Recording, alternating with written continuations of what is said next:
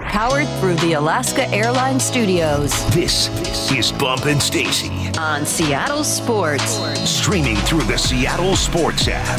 Now, here are your hosts, Michael Bumpus and Stacy Ross. Here we go now. Joining us now on the Emerald Queen Casino Sportsbook Hotline, it is Mariners insider Shannon Drayer. Shannon, how's it going? It's going, guys. Uh, all right. Well, we were just talking about um, you know, kind of how impressive the offseason has been. A bit of a surprise for a lot of people who looked at uh, some of the cuts and moves and trades that were being made and thought, oh, God, oh, no, what's going to happen here? Uh, there is one move that could still be made, though. How do you feel about the Mariners potentially adding Matt Chapman?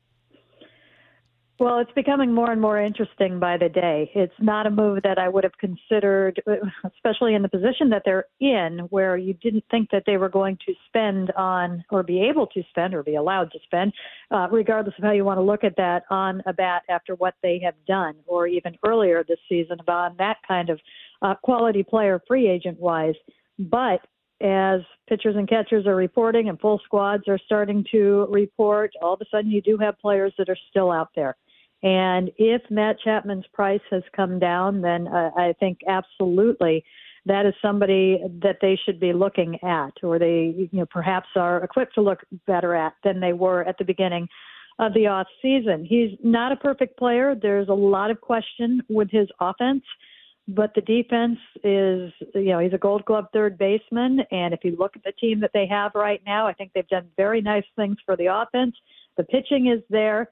I think you got some questions on the defense and the infield defense in particular, and he could go a long way in solving a lot of those problems that they potentially could have or the questions that they have there. And if you are looking at a situation where, you know, I never thought that he would be a one year prove it type guy, and if he was, then Seattle would be the last place that he would go because of what that can do to offense, particularly early in the year.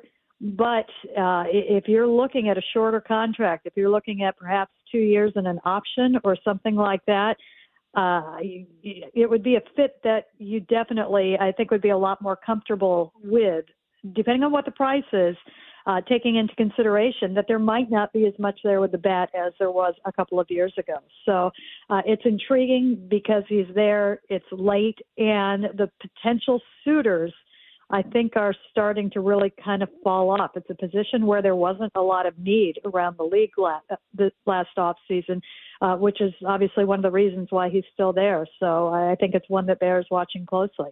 What do you think about third base if uh, if Chapman is not acquired by the Mariners? Well, I think it's going to be kind of the hang on position. I do think that you've solidified a lot with this roster, and if not, it's you know all indications are it'll be a platoon of uh, Urias and Rojas over there, and neither one of them are plus defenders. So, what the offense is they give you, if if Urias bounces back to 21, 22, Urias, uh, there's you know good offense there. Rojas, I think we're still learning what he is, and you're not depending on him to be a middle of the order bat. I think that when he got going, he looked really good, hitting ninth and turning the lineup over. But again, the defense is very important, especially with the pitching staff that you have. And, you know, they are, you know, without a doubt, one of the most talented pitching staffs in baseball. But some of the success that they did have last year was because of what was going on over at third base with Suarez's gloves. So uh, it, it would be so just maybe even a little bit frustrating might be the right word. Uh, it would be great if they were able to get Chapman for that glove, but then don't you kind of end up where you started with at the beginning? And at that point, well, why didn't you hold on right. to Suarez? And then you still have Jarred Kelenic, but I don't know that that's, that's the right thing because then you also have a ton of strikeouts. So uh, if they are able to upgrade at third base, that is probably the most upgradable position left at this late date, and there is a star defensive player at that position available. We've talked to you about most of the additions that Seattle's made so far this offseason, but is there an addition that you don't think quite enough people are focused on that could be pretty impactful? I, I think there's. Well, I hope they. I hope they understand how impactful Polanco can be and just what he does for this lineup, it immediately lengthens it, and that you've got another, you know, veteran, established player in the lineup, which pushes the bench to. And I've got a piece up on Seattle Sports right now that takes a look at if you're not understanding what the Mariners have done offensively this year, and if you're not bowled over by the names, go ahead and take a look at what the bench and platoon type players look like at the end of the year last year versus what they are right now. And you don't have minor leaguers filling out spots. You don't have minor leaguers filling out uh, the DH position because they got Mitch Garver, so that's taken care of. And your 26th man is probably Dylan Moore right now. And, you know, at that point last year, you're looking at minor leaguers again uh, on the bench. So I, I do think that it has, you know, the, the length of the lineup has grown quite a bit. And one of the things that Polanco gives you is stability at the top. You know, A, he's a good hitter. Uh, B, he's pretty good with the strike zone. And C, he can play every day and they trust him to play every day. So where the lineups are going to be different depending on the pitcher and, you know, Scott Servais likes matchups you should have a steady one, two, three, which is a, a nice luxury to have, and what we haven't really seen in recent years. Uh, assuming that they go Crawford, Julio, and then you could just as easily, you know, put Polanco in there every day as well. Shannon, how important is Ty France to what the Mariners want to do? You just mentioned right a bunch of names. We see what Polanco does. You got a Julio. Um, but when this team was playing some good ball, Ty France has been like a catalyst to this thing. Um, how important is it that he gets going this year? It would be great. I mean, if he can get back to the tie, all he really do, all he does is hit France that we saw the first year uh, and what he did early on in San Diego.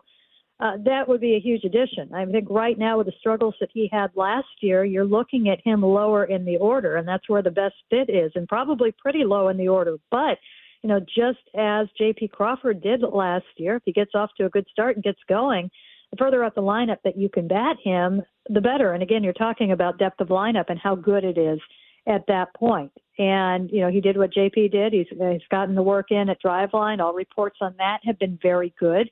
So you know what he is when he's going good. And he, you know, spent a lot of time hitting second. You know, that spot isn't needed right now. But if you can get him more fifth rather than seventh or eighth or more sixth, rather than seventh or eighth, that would be fantastic. And also, you know, something that you have to talk about. Every addition that they made comes with a question mark. For some, it's health. For others, uh, they're somewhat unproven. unproven. Luke Raley has not had much time in the big leagues. Go back to the trade deadline. Dom Canzone has not had a lot of time in the big leagues. So you don't know exactly what they are.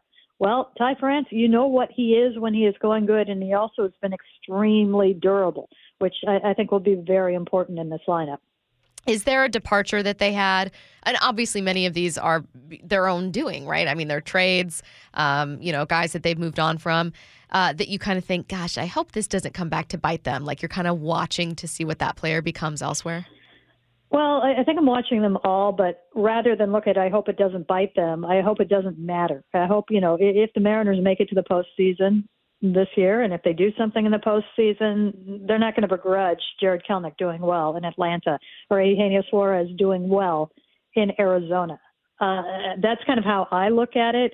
Um, but as far as like what could be missed immediately, I do think uh, you know starting pitching, the depth is not there. I think Robbie Ray would have been a great boost in the second half.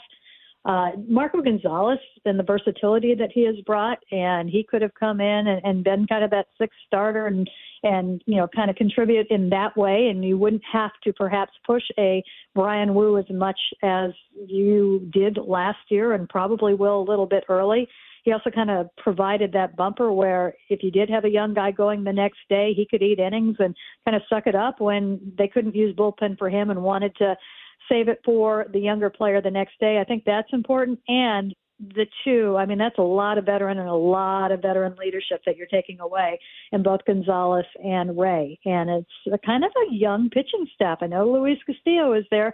He's not the most outspoken. He's not kind of a natural leader. He's somebody that people look to and will follow by example, but it's very different from you know, a Robbie Ray who will approach others and, you know, let them know if, you know, something does not look right or they're not doing the right thing and, you know, different situations. And he even did that when he was away from the team last year. When situations arose, uh, players would get calls from him. And he was somebody that that the manager could very much depend on and lean on in that situation. And Marco, of course, too. They don't really have that in the pitching staff. Uh, I, I think they'll be okay, but I think that will be missed.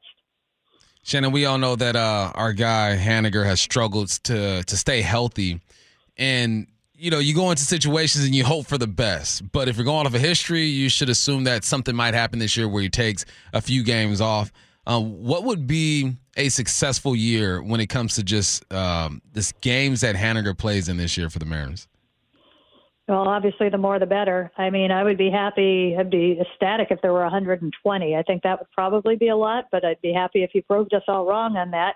You know, you have to remember a lot of the injuries were getting hit by a baseball, and and but he does have a fair share of core injuries and history there too. So kind of a mix of both. But they know what they're getting in him. They know that's a possibility. They don't acquire him thinking they're going to get 162 games, and they don't acquire him without having other help out there. So uh, I think that they will be careful with him, and I, I think that they will utilize him, you know, to the best of his abilities. Which, uh, if you can keep him on the field, it, you know, can be something. This is a guy that was absolutely instrumental in getting them to the postseason. This is a guy that can OPS over 800. This is a guy that can hit 30 home runs. So, um, you know, everything that you can do to keep him in a good place health wise will be huge. But uh, if you can, I mean, I would, I think 100 would be good for the team, but uh, if you could get it up, you know, past 120, I think the team would be very in very good shape. It's kind of like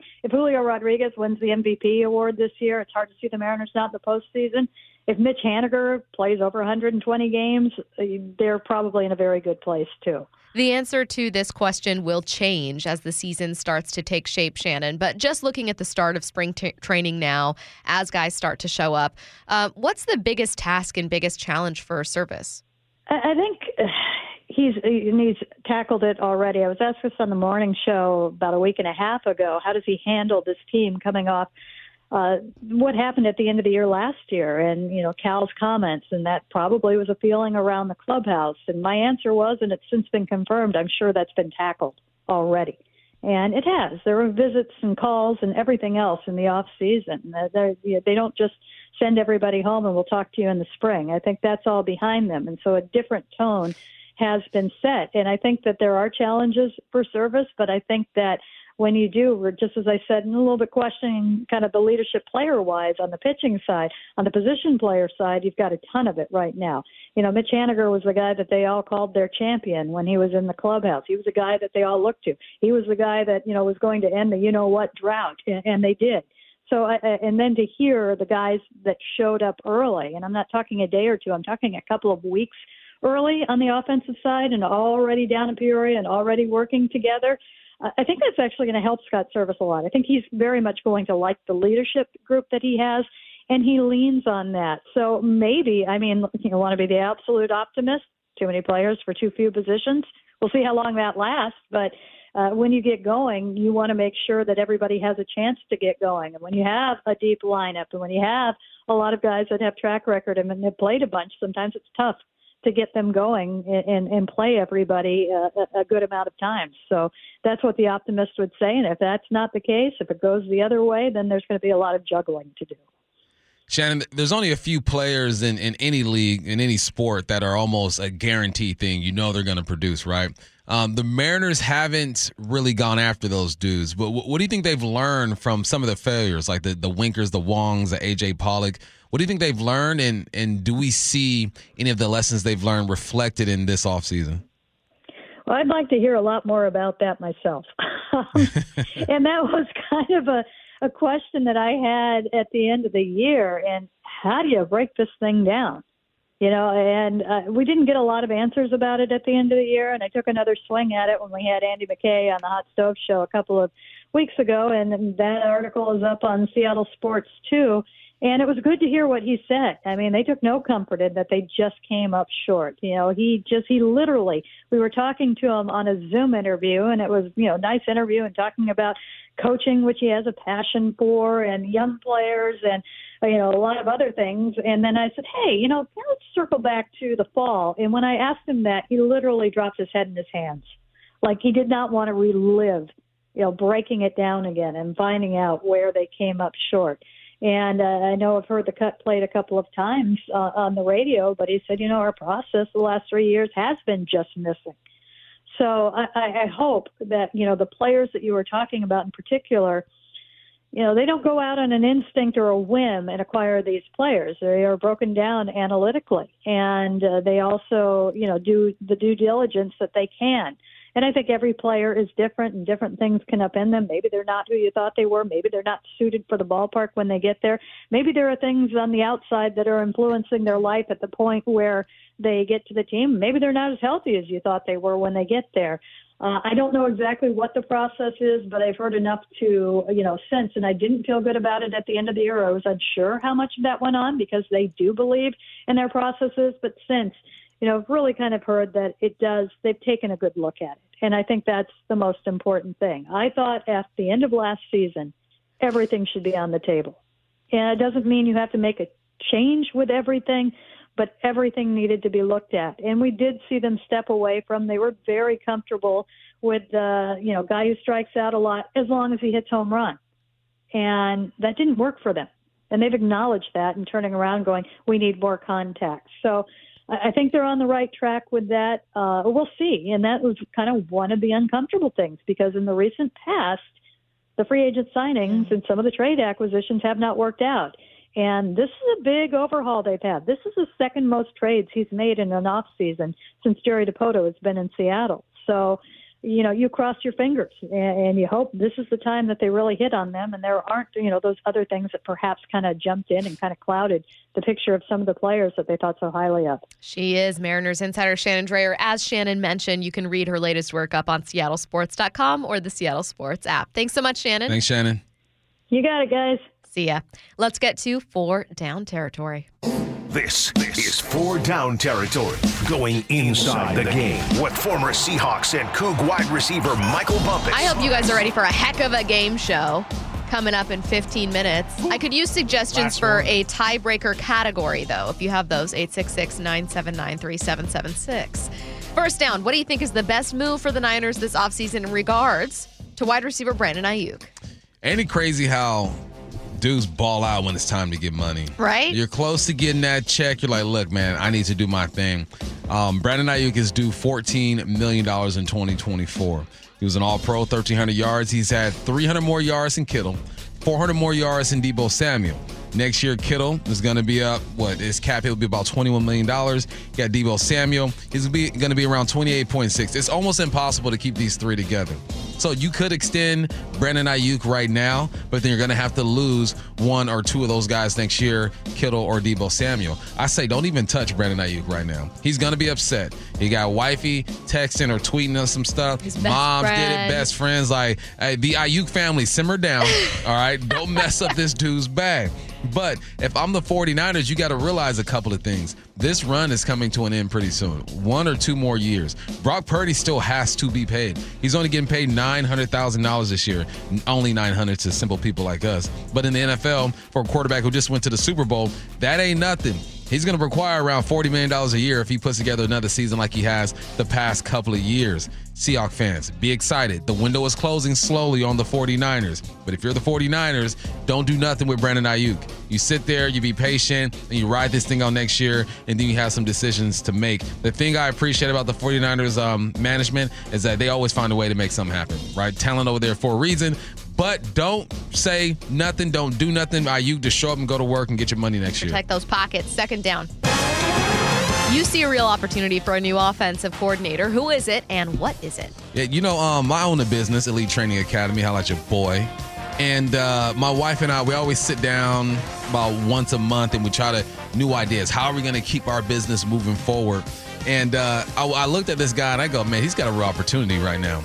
Now, this guy's been connected to Baker Mayfield, Patrick Mahomes, Johnny Manziel, Kyler Murray, Caleb Williams over there at USC. I'm talking about former Arizona quarterback Cliff Kingsbury. Now, the reason why I say there's an opportunity for him because it's all about perception. He's perceived to be a horrible head coach in the NFL. Okay, don't worry about being a head coach. You just be offensive coordinator. But he could be the next quarterback guru. How Jon Gruden used to travel the country and talk to these young guys, get them up on the board, talk football. He's young enough to connect with these dudes like that. So I'm looking at Cliff and I go, look, what are you going to do with this number two pick with the Commanders? He's the OC over there now. What are you going to do with that number two pick? And if you do grab a quarterback, which I'm pretty sure they are, and you develop him and he looks good, you're just adding to that quarterback guru resume. It was Jon Gruden. He had Frank Reich here for a little bit, who was thought to be that. Now, everyone's always looking for the savior, the guy you can pay a bunch of money to fix your quarterback. Cliff could be that guy. He won't be a head coach, probably shouldn't be a head coach, but he can be a coordinator. And he has worked with some of the best quarterbacks we've seen in the league the past few years, other than Johnny Manziel. That fills it out pretty quickly. So if I'm Cliff, I'm saying, look, man, offseason status, get on ESPN, get on that bus, travel the country, and uh, start your Jon Gruden stuff. Third down. What do you know and like about the Seahawks' new wide receiver coach, Frisman Jackson? Well, he's coached in college and in the NFL. In 2017, he was a wide receiver coach for the Tennessee Titans. Main receivers over there were uh, Decker and Matthews. 2018 and 2019, he goes to Baylor. Had uh, the best receiver there. Over there was Denzel Mims, and they were 19th when it comes to passing in the country over there with Baylor. 2020 to 21, he's with the Panthers. You got Adam Thielen and DJ Moore, and then 2022 to 23, he was with the Steelers. I love that he, as one coached in the NFL, and coached um, in uh, in the college game. And if you know anything about Baylor, man, uh, there was a time where they were considered one of the best passing games in the country with Art over there. But then uh, we all found out some things about Art. But um, I mentioned all this to say that my guy's been around the block a few times. He's well versed. But the thing that stuck out to me was that he's an undrafted free agent. You know how I feel about my undrafted free agents, all right? He's got like 40 some catches, 400 yards, and a touchdown, but he's made a career out of this. The reason why I appreciate guys like him is because nothing was really given to him. Obviously, you get a, an opportunity to play in the league, you earn that. But, um, it's not like he was a number one pick and got opportunity after opportunity. It didn't work out in the league after a little bit. He goes to the NFL, does his thing. I just love the grind. The knock that you could have on him is that he was a part of the Steelers, and people always look at the Steelers receivers and say, "Oh, but they had attitudes and all Yeah. that good stuff." And I get that; it's been there and it's real. But he ain't picking these receivers. He's not in the draft room saying, "Mike Tomlin, I need you to draft this guy." That's Tomlin. That's management. Everyone else. Now, him being the receiver coach is going to be connected to these guys, so maybe he answers some questions about them. But I'm not too worried about it, man. Uh, I'm excited for him. I want to see what he does with the Hawks. Fourth down. You've been studying Ryan Grubb's offense, so what are some of the things you like about it? Man, Grubb, he likes to uh, condense you with your formations and then expand you as soon as the ball is snapped with his, his routes and the way he, he uses his running back. But I'm going to focus on the run game to start because people always look at Grubb and the UW offense and they highlight the, the pass game, which you should. But he's great at setting up his runs too. Loves that counter look, a guard tackle counter, that little pin and pull. You run a trap. He does a lot of movement with his offensive lineman. Does run some zone, but is best when those linemen are moving, and also uses the jet sweep. So look at his run game. They can run the football. They will run the football. They didn't have to do it at a high clip because you had a whole bunch of receivers over there. And what he does in his pass game as well, he will show you run and occupy the eyes of linebackers and safeties. All you want are false steps by these guys. He can create that. I love the way he uses his tight ends. There are going to be times out there where there's 13 personnel, one running back, three tight ends, and you got three tight ends here. You still got to sign those guys. Another thing that I love and I hate about him at the same time is that he will be aggressive. Oregon fourth and goal, down 33 to 29, six minutes left. They go for it, but they are stuffed. But he went for it. Then against UW, fourth and one, we all know the end of that thing. He goes for it. They get the first down. He plays aggressive or calls an aggressive game, and he uses his um, his running backs, tight ends. It's more to this offense than you think. I do have a category that I'm choosing. All right. That's been settled. Uh, but we could still use your guys' questions for what I need to know. That's coming up at 45 after. You can text those to the Mac and Jacks text line 866 979 3776. Before we get to that, Curtis and Bump, for one last time this season, are facing off in a game show style trivia game about the 2023 NFL season. Don't go anywhere. Bump and Stacy Powered through the Alaska Airlines Studios. on Seattle Sports. Here are your hosts, Michael Bumpus and Stacy Ross. Season, season, season, season, season, season, season, season, season. Seasons of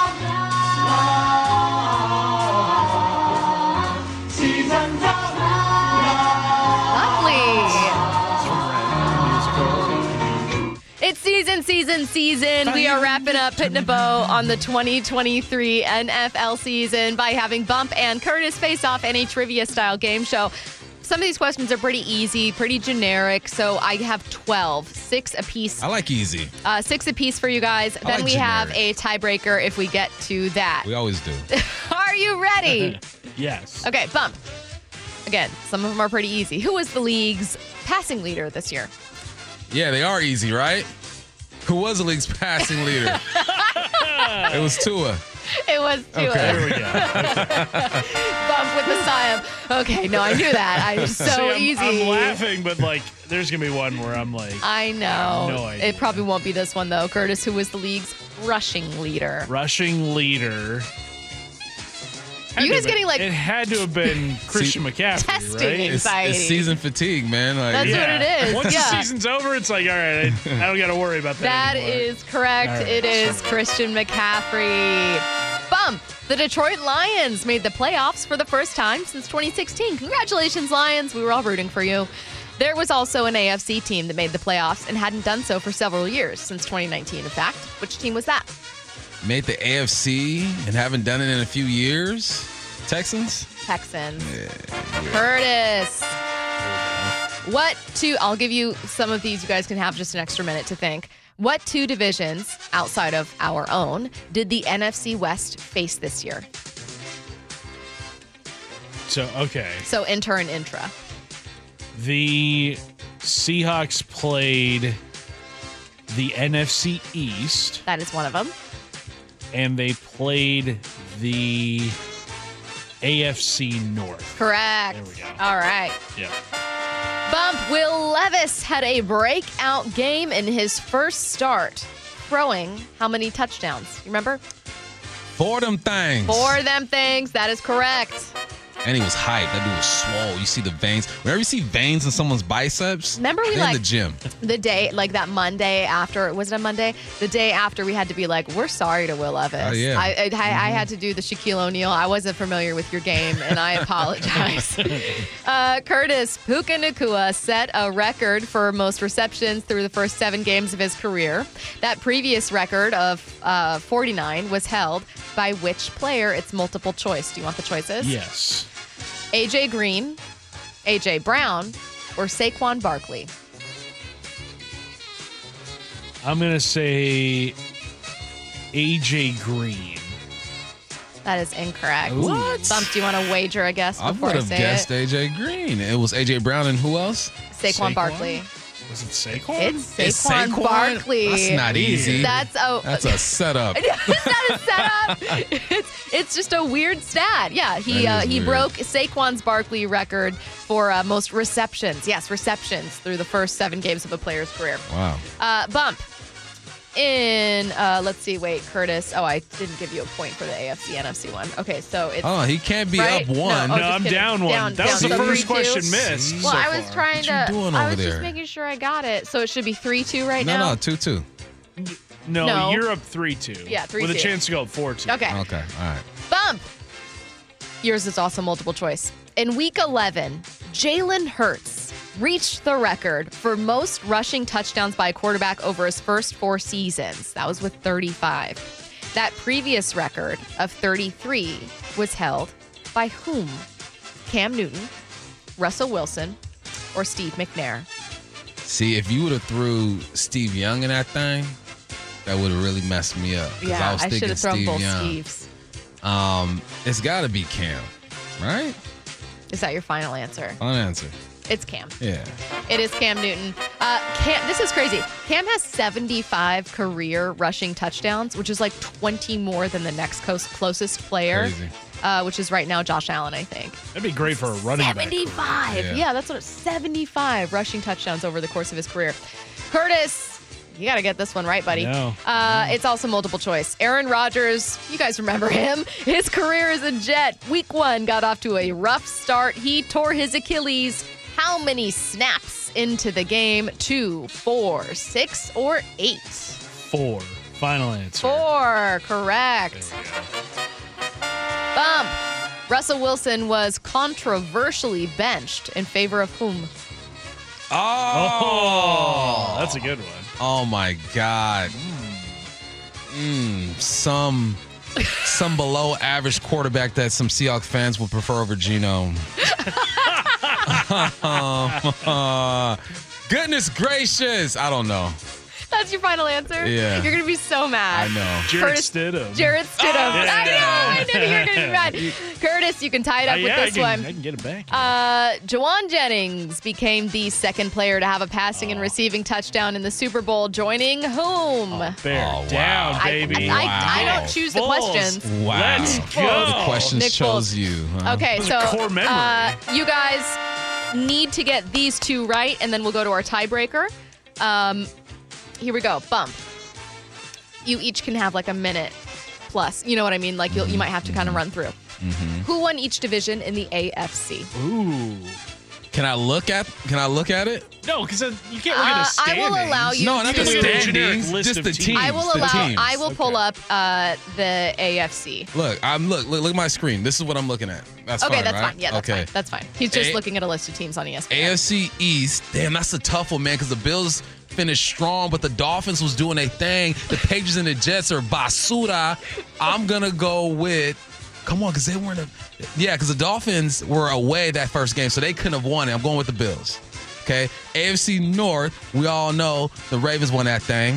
AFC South, this is a tough one. The Texans won that thing. And the AFC West, this is another tough one. No, no, no, no, no, no, no, no, no, because the Chiefs couldn't have won it because they're in a row, but they could have though. The Chiefs. That is correct. There you go. Way to show your work, Bob. I know, I know. It was like a math problem. Curtis, who won each division in the NFC? NFC 49ers in the West. NFC South, the Bucs. They won it for I think the third straight year. NFC North, the Detroit Lions. And then the NFC East would be the Dallas Cowboys. you guys both got it. We are going to our tiebreaker. Uh, all right, so here's how it works I will give you a category topic. Beginning with bump, you will go back and forth giving answers until the first person hesitates a little too long. The person who, uh, the, the other person then gets a shot at the tiebreaker. Now, here's the fun thing about the tiebreaker nothing else matters. If you get it right, you win it all. And if you lose it, the other person automatically wins. He doesn't even have to answer it correctly. Okay? So, um, this is my listener suggestion. I didn't come up with this. I asked listeners, hey, it's the end of the season one. What category do you want? By request, by multiple people, the category bump will begin with you. Sharp teeth. Animals with sharp teeth. Bump, get us started. Shark. Tiger, Dog. a lion. A bunny. I'm going to say a I said it last time and Okay, it counts. okay, okay. wow, a gorilla. Gorilla. They got Yeah. grinders over there. Uh, let's go with a. I don't. Man, Oh, forget God, this game. I quit. Piranha. I Curtis. quit. I quit. Devon Witherspoon was NFC Defensive Player of the Week for a standout performance against the Giants in Week Four. We all loved it. In the AFC, though, a game we probably weren't watching, Khalil Mack won the award for a game that saw him do what?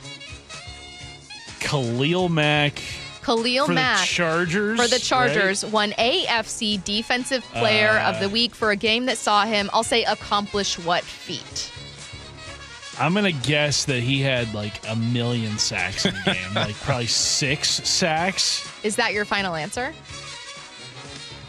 Yes, final answer. Your final answer is six sacks in a game? Yes. That's right. It's right. What? That is crazy. that is One freaking season, nuts. Season, season. That's crazy. It is a franchise record, actually, for the Chargers, and that came in a win over the Raiders. Justin Herbert threw three touchdowns. Wow. All right, you guys, that was season, season, season. Congratulations, Curtis, on winning this He one. But you guys, you guys No. had Curtis quite cheated. the fight heading into this one. You know, Bump, if only you would have, I feel like you knew the answer too. If only you would have kept guessing animals with sharp teeth. You know, Yeah, there you are know. so many animals from which to choose You know. piranhas, tigers, cats. They were all dogs. All those were said. Mice. Do mice have sharp teeth? Sharp enough. Hamsters have sharp teeth. Hamsters. Yeah. Hedgehogs. Porcupines. Hedgehogs.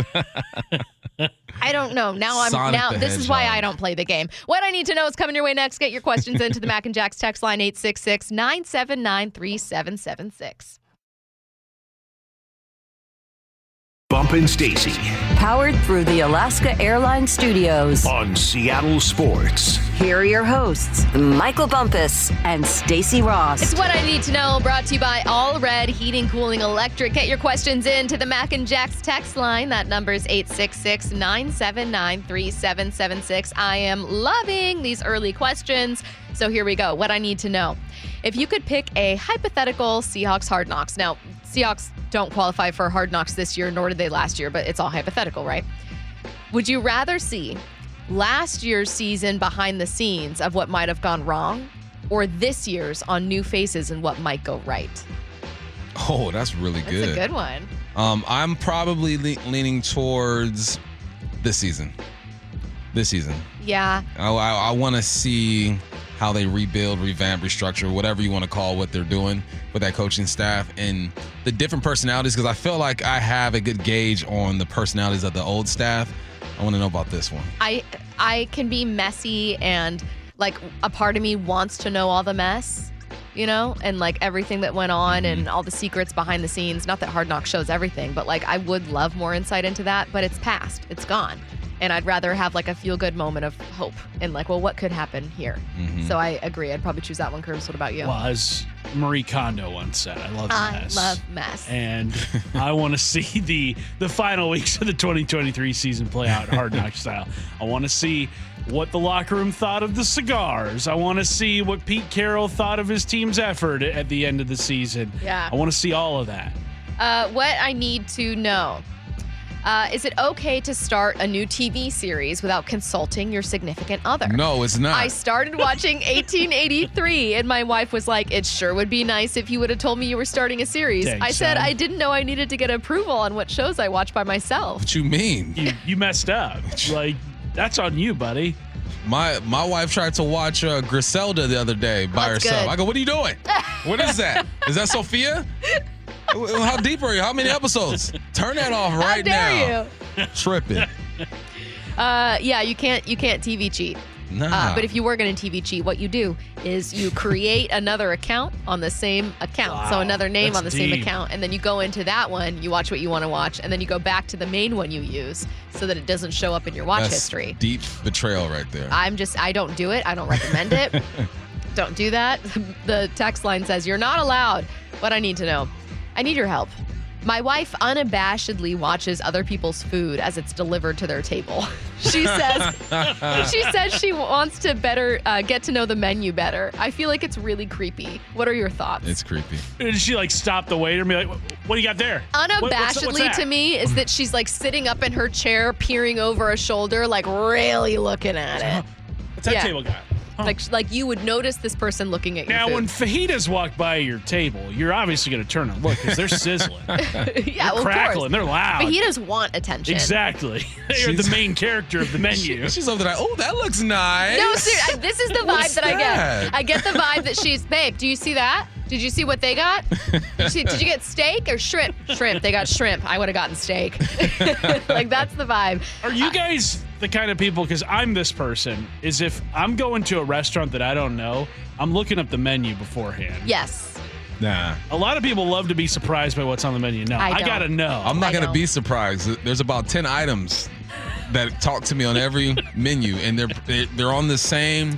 They're on every menu. But sometimes you go to places and you look expand at the menu and it's like uh, uh, a beet uh, beetroot salad, uh, a rutabaga paella, and you're like, Yeah. hang on a I'm like, minute, like, I ah. don't. This. Like, No, this gotta- doesn't appeal Let me to get a basket of fries, dog. Yeah, like Yeah. If, if I go to a place and it's like, yeah, I would I would eat half that menu minimum, no problem. But sometimes you go and it's complicated. You know what I mean? Like I have some friends who are vegetarian, maybe they're vegan, maybe they have diet restrictions. When they choose the restaurant we go to, I know it's going to be vegetarian and expensive. Only time I eat outside of my box is on vacation. Yeah. Uh, let's see what I need to know. Bump. Hate to break it to you, but Tiger had to withdraw from the. I Genesis saw He that. said- due to saw it. illness. I know. Oh, Man. illness. I thought it was um. Nice. like that a boy got back. lit last night. Yeah. Tiger said, "I don't even have to be here." He said it's his event too, so he's like, "Yeah, I'm good, guys." What I need to know. Uh, let's see. If you could trade superpowers with one of your colleagues, who would you trade with? To clarify, Curtis's brain, Bump's golf game, Stacy's swimming. I would just like to say, if you guys have seen Titanic, I don't know how many people have seen Titanic. My my superpower is useful to have.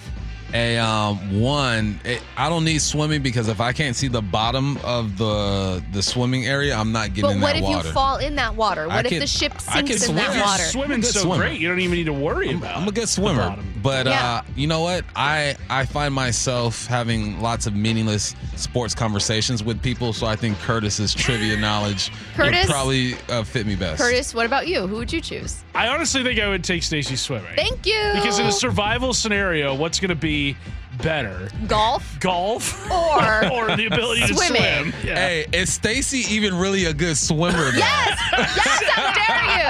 How dare you! How dare Why you! are we just assuming that because she's a good because I swimmer? told you that I was. 10th place, baby. Uh, what I need to know: What seed will Wazzu men's hoops be in the tourney? Tourney, tourney. the, the last one. What is it? All that matters. Well, yeah, I would say right now they're looking at about a nine or a ten seed.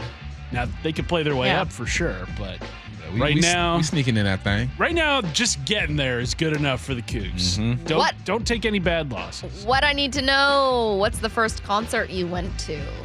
Oh, up in smoke. Way too young to be there.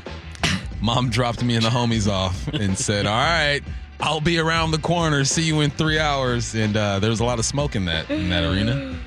Uh, oops, I lost my place here. Uh, what I need to know: What's worse? Um, now you can say this for yourself, or you can put yourself in the position of like a date that you're with has done this: eating too much garlic or too many onions. Uh, garlic yeah, breath or onion garlic, breath is really. Garlic for sure. Garlic gets Onion in your pores tou- too. Then you start Yeah. smelling like garlic. Onion is tough though. You know? Garlic is just it hangs around for like five days. It feels like. Yeah. Someone said if you can afford to golf, you have money to be on a lifeboat. Bump lives. Hey, I got my kids shook because I, I will not go on a cruise. And every time they see those Carnival commercials, they're like, heck no, dad. I go, nah, we ain't messing with that. We but messing if with you that. had my swimming Look at how much fun they're having. Yeah. Like, we, hey, we can do all of that at Disneyland. All right, you guys. That will do it for us today. For Michael Bumpus, Curtis Rogers, Matt Nelson, I'm Stacy Ross. Don't go anywhere. Wyman and Bob coming up next.